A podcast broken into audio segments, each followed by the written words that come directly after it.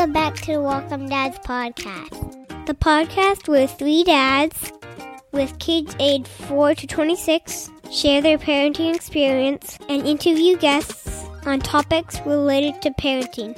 This week, the dads once again interview parent educator Anne Marie Reed and also interview Jason Vogel, a local Cub Scout master, about what Cub Scouts can offer local families.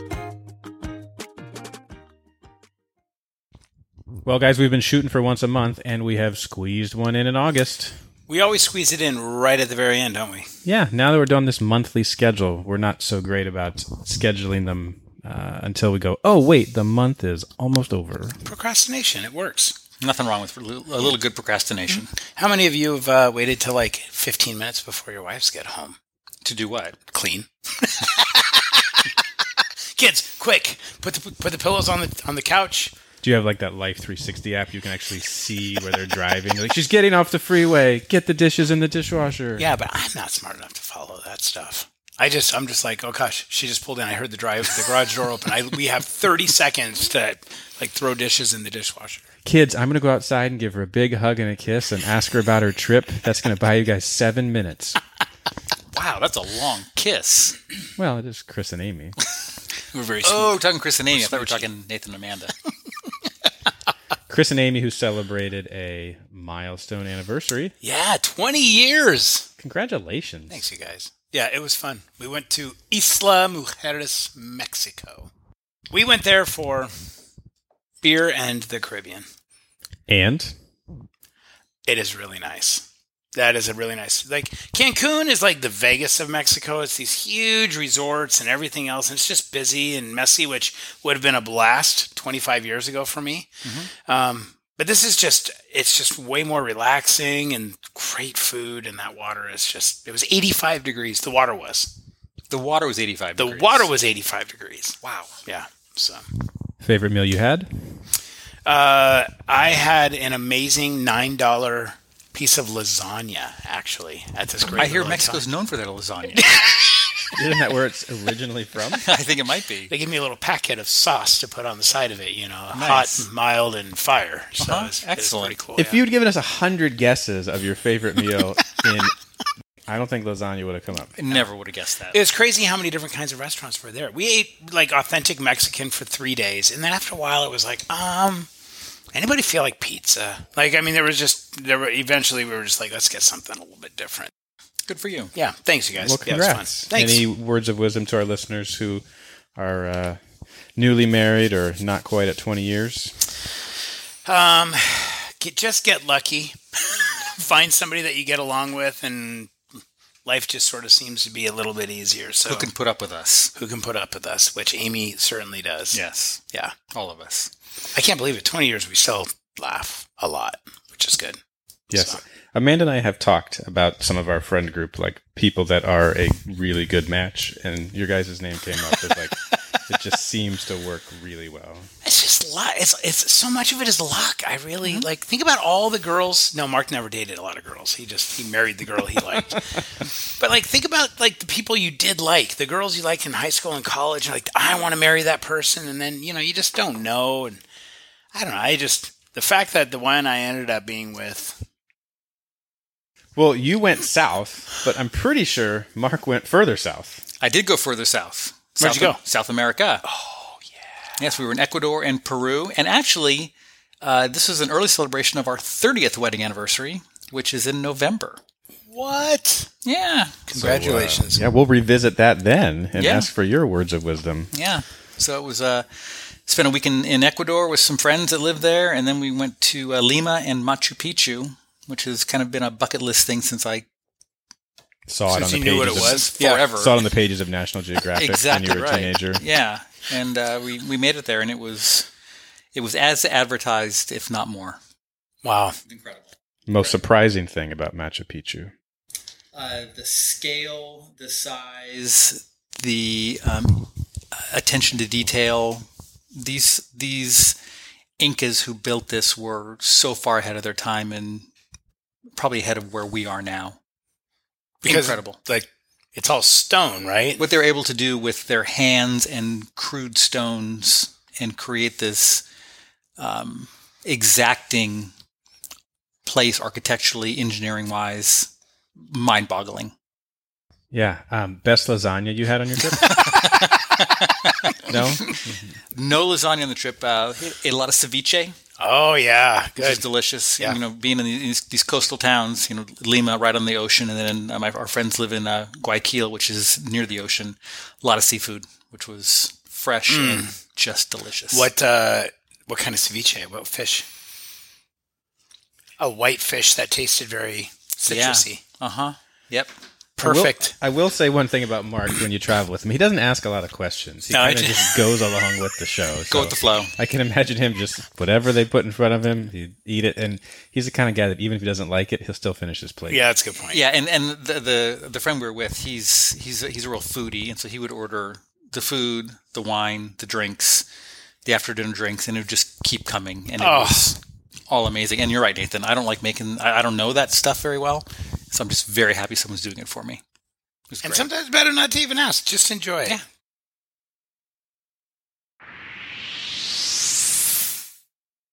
Your life can change in an instant. Car accidents impact all aspects of your life and lead to pain and suffering, medical bills, and time missed from work. Robinson and Cole, attorneys in Bellingham, can help. They have represented thousands of clients since 1979.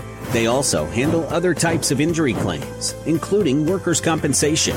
Consultations are always free and are available in Spanish. Robinson and Cole. When you need us, we will be here.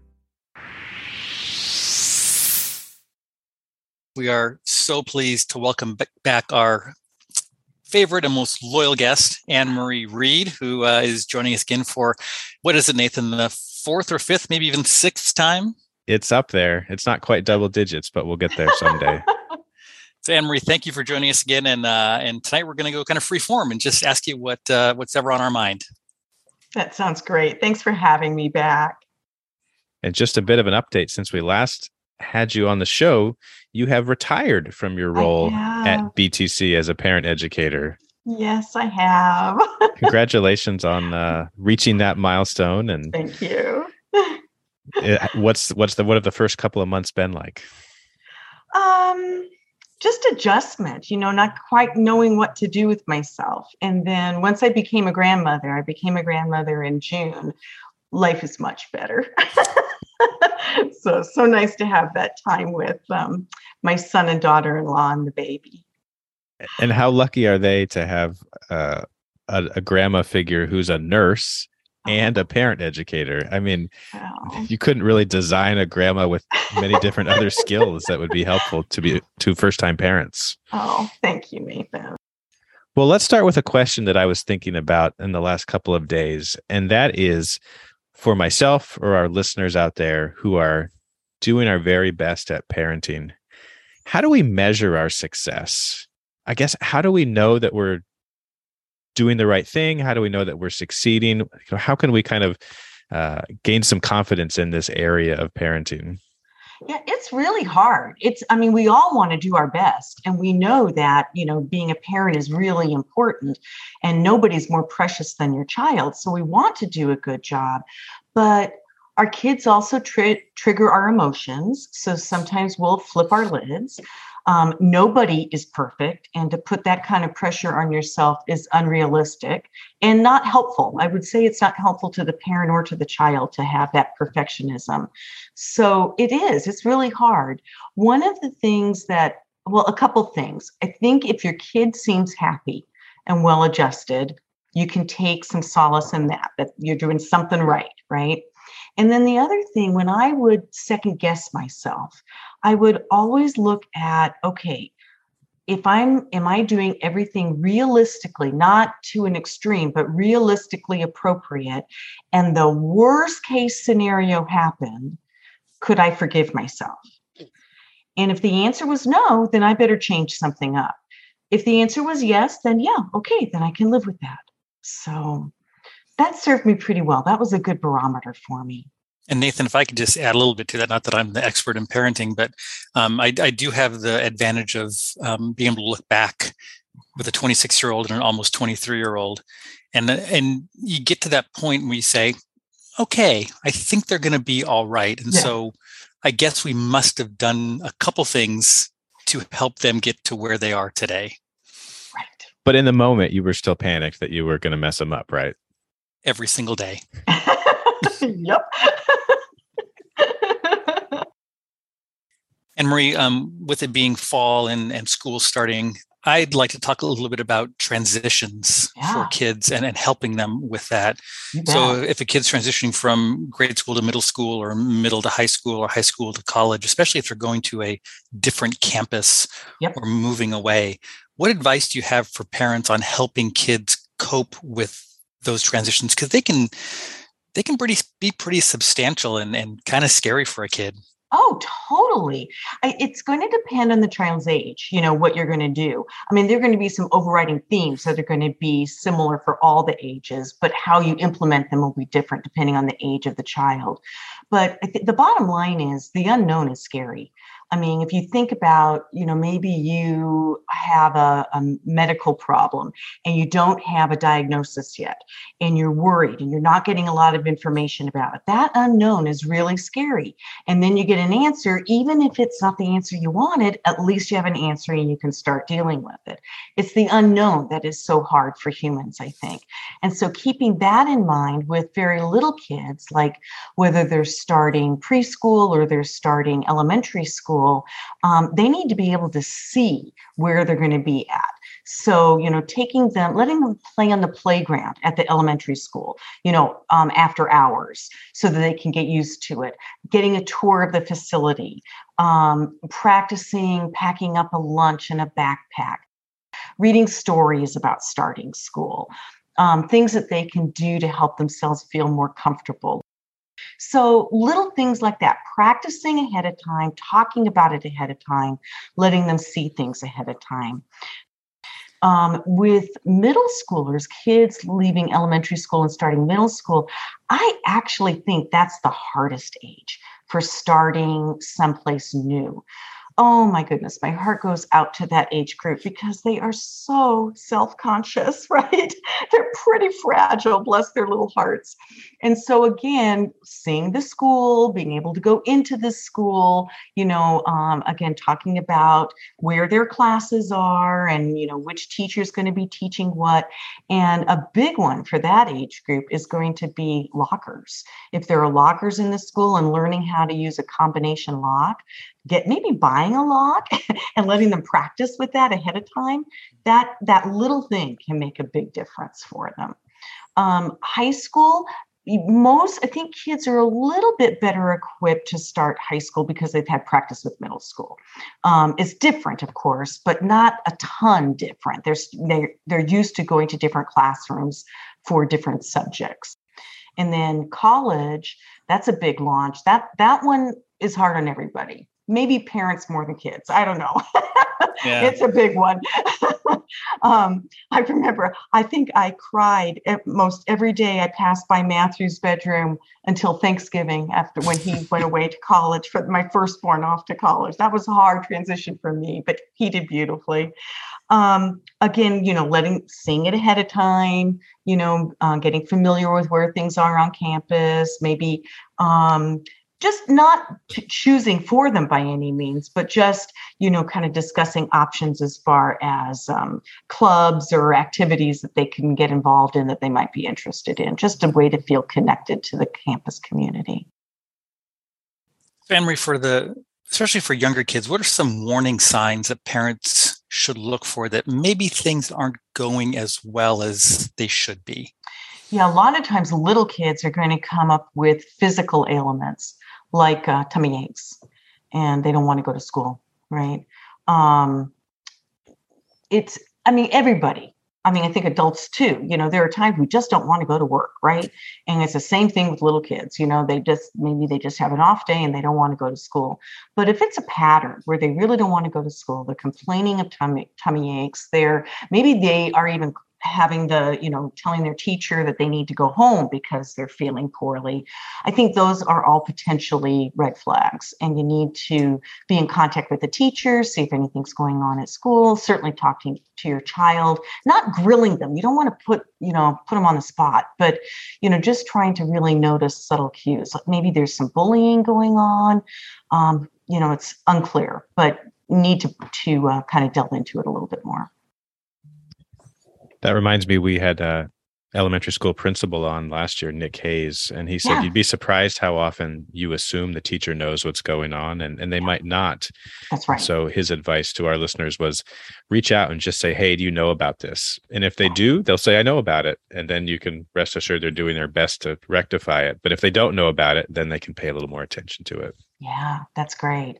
Yeah, things like bullying, you know, that doesn't happen in the classroom typically, not where adults are around. It's going to happen in the hallway, it's going to happen at recess, out on the playground, maybe in the lunchroom when there's less supervision on the school bus. Those are going to be so that it's it, it can be a little harder to pick up on. So as a as a dad of who will be a third grader and a first grader this year. Gosh. When we're sitting down for dinner I often just say, How was school? And I get no answer. Right. Do you have any suggestions for other more probing questions that I can ask? Because I really want to know what's going on. Sure. And I just have trouble sometimes getting the information. Oh, yeah, you're not alone. I think that's super, super common. Um, I found asking what was your favorite thing that happened at school today? You know, something that they can't answer yes or no or fine too. They have you have to be a little more specific, or um, you know. So I think communication between teachers and parents is actually pretty good usually. Um, so you can kind of pick up on that. You know, I I read in the newsletter or I saw on Seesaw that, you know, you are looking at this book at school right now. What was your favorite character in that book? Something like that. So just trying to be as specific as you can. Or what was the the game that you played at recess today? Or who did you play with at recess today? I'm sure there are lots of schools of thought on this topic. I'm curious to know what you think about when when do you stop telling your kids what to do? So let, electives or mm. um, where they want to maybe hang out after school. And so when do you stop telling and uh, how do you kind of navigate the advice giving it does it depend on the maturity of the kid? Does it depend on just kind of your track record with the kid? What what what advice do you have on that yeah, I think you hit it all there, Mark. you know, it really, I think a lot of it does depend on the maturity of the kid um, and how responsible they have shown themselves to be, right? The judgment that they have. I mean, we know that that frontal lobe, that judgment center in the brain doesn't mature until at least the mid 20s, right? Yeah. So, you know, our pre adolescence and adolescence, where they can seem mature in so many ways, they are absolutely still kids. And that judgment and impulse control is not fully developed. So, a lot of this will be individual but they have to have a chance to practice those right. skills right you don't want i i don't think you want to be the parent that is really dogmatic with a teenager telling them what to do when they can be you know being too directive with them, not giving them a little bit of freedom to make mistakes, honestly, mm-hmm. right?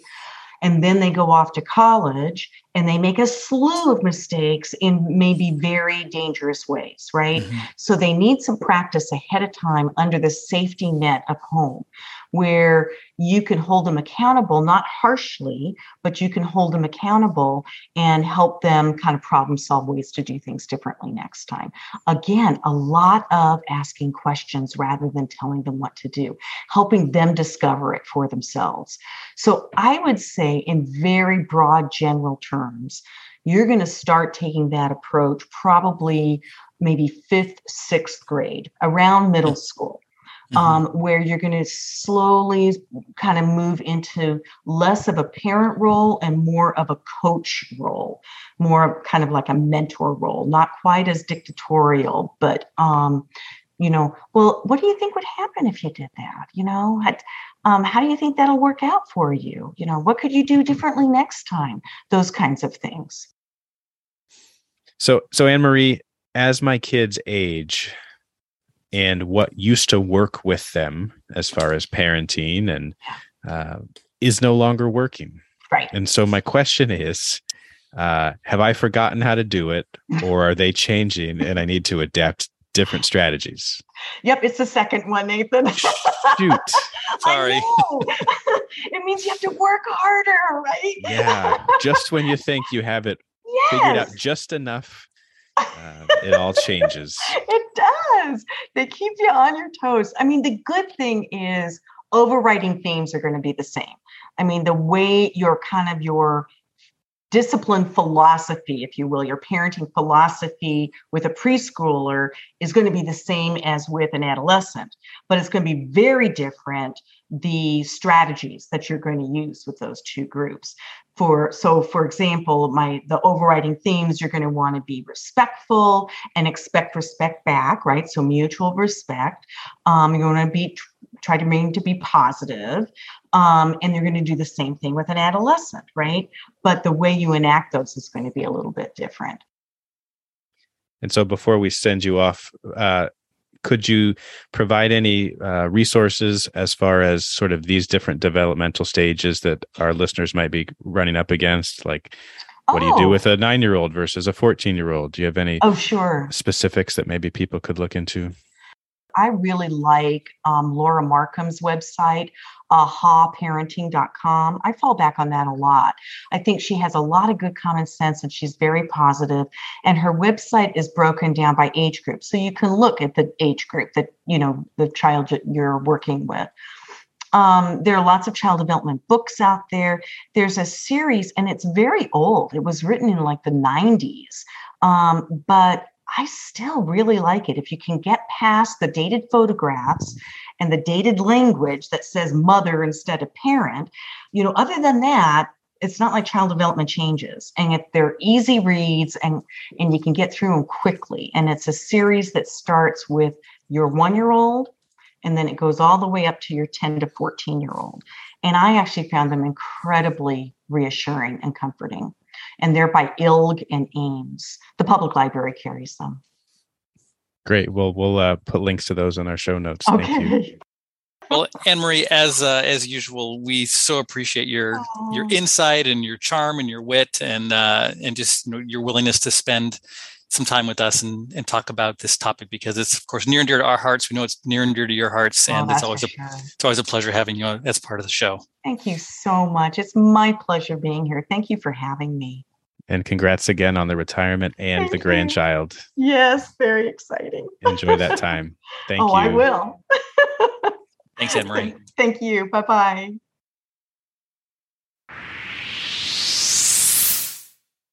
The Interfaith Coalition of Whatcom County has a 40 year history of connecting people of diverse faiths to come together serving our neighbors in need. On September 18th at Twin Sisters Brewery, Interfaith Coalition will hold their annual Hope Auction. Ticket information is available at the Interfaith website, interfaith-coalition.org.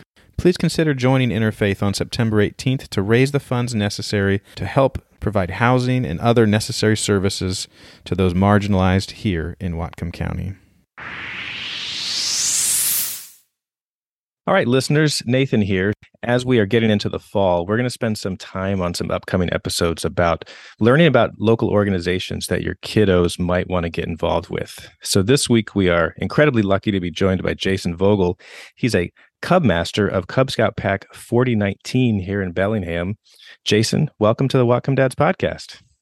Hi, Nathan. Thanks for having me. So, since this is a dad's podcast, uh, why don't you introduce yourself? Tell us how long you lived in Whatcom County and how old your kids are.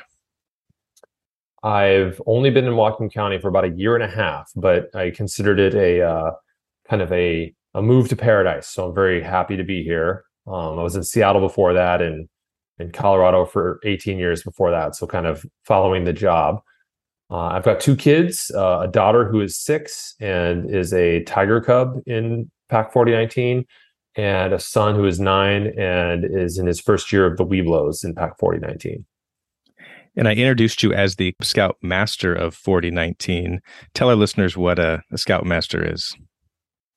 That's a great question. And I think that we're I'm sort of like constantly reinventing the position uh, day to day in, in a lot of respects. But you know, the master of ceremonies in, in a lot of cases, you'll stand up there and uh, help the meetings go smoothly, providing a, awards to the kids, um, a, a lot of organizing fun events, and that's the most rewarding part for me. Is just brainstorming events that I think the kids will be super excited about, networking with some of the other parents who are excited about some of those ideas, and making them happen. So I understand that there's been a change in Cub Scouts in the last three or four years. Am I correct that Cub Scouts is now open to all genders? Yeah, absolutely. Um, you know, we are a, an all gender inclusive organization. Now, the national organization has formally um, included girls in the organization. So, uh, boys and girls, and and from my point of view, all genders um, inclusive in other regards as well. Um, you know, it's it's uh, ethnicity, race, socioeconomic status. Uh, it's really just about the kids and all those other things. I feel are issues that adults are concerned about. That kids, especially kids in Cub Scouts, we're talking about uh, kindergarten to fifth graders. Um, they're not really dividing the world up in that way yet. So we, we're just trying to be as inclusive as possible. And in the 4019 pack that you're involved in, what's the breakdown of boys and girls currently? Yeah, the uh, pack 4019, we're about 50 50 girls and boys. So, what are the goals of scouting? What are the things that you, as leaders and parents of scouts, are trying to impart on their children? There's a lot of nuance we could get into there, but uh, big picture, scouting, I think, is about community uh, first and foremost. Uh, it's a place where we try and teach our children to be good citizens. Um, there's a, a, scout law that has a, a lot of sort of ethical components to it about being trustworthy and loyal and helpful and friendly. It goes on. And uh, we want to provide that ethical background, but life skills like how to um, use a knife or set up a tent or um, how to cook. There's a, there's a bunch of life skills that come in uh, and a lot of character development, just helping kids kind of explore themselves and how to get along with others. Uh, personal fitness, uh, we do a lot of outdoor activity and exercise, hiking, and really just trying to make friends and have a social environment. And what's the cost for a Cub Scout to participate for the year? So there, there is a cost, and that's uh, there's a, a, a dues for scouting, which is $150 a year. Uh, we hold campouts, and those are uh, typically free, so you're not paying to reserve a site or for any of the food. Uh, we hold uh, at least monthly activities that are really fun, whether that's um, you know uh, building and launching model rockets or going on uh, hikes down to tide pools to go exploring the tide pools. And we'll generally provide lunch and snacks and, and the logistics of those events. So there's a cost, but I think you know you're actually it's probably the best benefit cost ratio of any sort of kid activity you're going to find in Whatcom County. There are scholarships available for uh, families who can't afford to join Scouts, and that's actually run through the uh, the council. Um, so yeah, we're very open to making sure that everyone can participate regardless of uh, of the cost. So, could you give a quick list of maybe some of the activities that a scout might encounter in Cub Scouts? You know, Scouts I think is sort of uh, famous for outdoors sort of activities. So we always hold at least a couple of uh, family campouts where all the members of the pack get together and, and we'll camp out together, do you know fires, s'mores, um, learn. You know, not everyone knows how to camp. It's it's funny because I I've been camping my whole life, but I just have to remind myself that these are skills that we're teaching the kids, and sometimes it's something that the adults themselves are learning from. But an example of some things we've just done in the last year we had a weekend where we took the kids snowshoeing um, up near Mount Baker. We uh, did a, a, tide pool hike uh, down to Teddy Bear Cove. We did a rocket launch out at the Northwest soccer fields, uh, and we got to build those rockets. There's the Pinewood Derby. This is an annual event that pretty much all Cub Scout packs do, where uh, you build a, a, small model car and you race them against each other. But but often you have like a design contest. So the more artistic kids can try and make really cool looking cars. Uh, what, what I really like is that each adult that participates, each parent that comes into the pack, you know, can bring their own passion and and help contribute new ideas to what it is that we want to do as a community with our our children. So, Jason, as we close our time here, as you look across the people that you're participating in Scouts with, what are some of the common attributes that you find? Yeah, uh, that's a really great question. Um, and you know, you might get slightly different answers from people, but I think some of the things that are most common are, uh, you know, a commitment to a sense of community. This idea that it takes a village to raise a, a child. You know, so um, we're not in this alone. We're looking for other parents that share a sense of uh, values of citizenship of service you know doing service projects and, and i think that's a really important part of it but another piece is is just wanting to provide a fun environment for our kids to let them enjoy the outdoors to explore what it means to go camping or backpacking or um, learn to uh, build rockets or or go do woodworking. All these really interesting things that um, that we want our kids to, to, enrich their lives you know? And so i think that's that's a big part of what brings people into scouting jason i understand your pack is having an upcoming information night. Would you tell our listeners about that and where they could find more information or get in touch with you or someone else from the pack? Sure. Um, we do each year hold a, an event where we sort of invite the public into our meeting uh, to ask questions to see what it's like, uh, see if it's something they might be interested in, if it if it meshes well with their family and their their kids. And that'll be Tuesday, September 20th at 6 p.m. at the Firs, so in the Geneva area, generally speaking. But if you email uh, cspack4019 at gmail.com, so it would be Cub Scout Pack, cspack4019 at gmail.com, um, we can give you the information you need. And then uh, you can always feel free to call or text me. I'm Jason, and my phone number is 303 525 0832. And I'm happy to answer questions of any kind, whether it's just where do I show up, um, or I want to know more about uh, this or that particular aspect of scouting. I, I'd love to talk to you. All right, we'll put those details in the show notes, listeners. You can find those there, uh, the email and the contact information for Jason. Well, Jason, this has been a real pleasure. Uh, I hope that there are some listeners out there who consider this and uh, can get in contact with you and see if this is a good fit for their family. Uh, thanks so much for joining us tonight. Uh, thank you, Nathan. And um, I appreciate being on the show. And hello, all you other Whatcom dads. Quick update after interviewing Jason, he indicated to me there was a slight time change. So the information night for his pack is September 20th at 6:15 at Noble Hall. That's located at 4604 Cable Street as part of the Firs complex.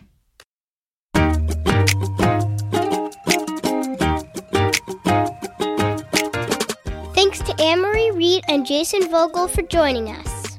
As always, thanks to our sponsor, Robinson and Cole Attorneys. You can reach the show through the Facebook page or email the show at whatcomdadspodcast at gmail.com. See you next month.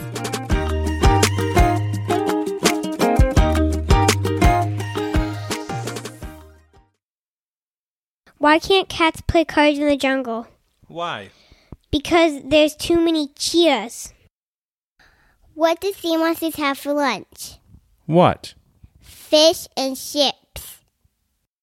Why don't leopards play hide and seek? Why? Because they're always spotted.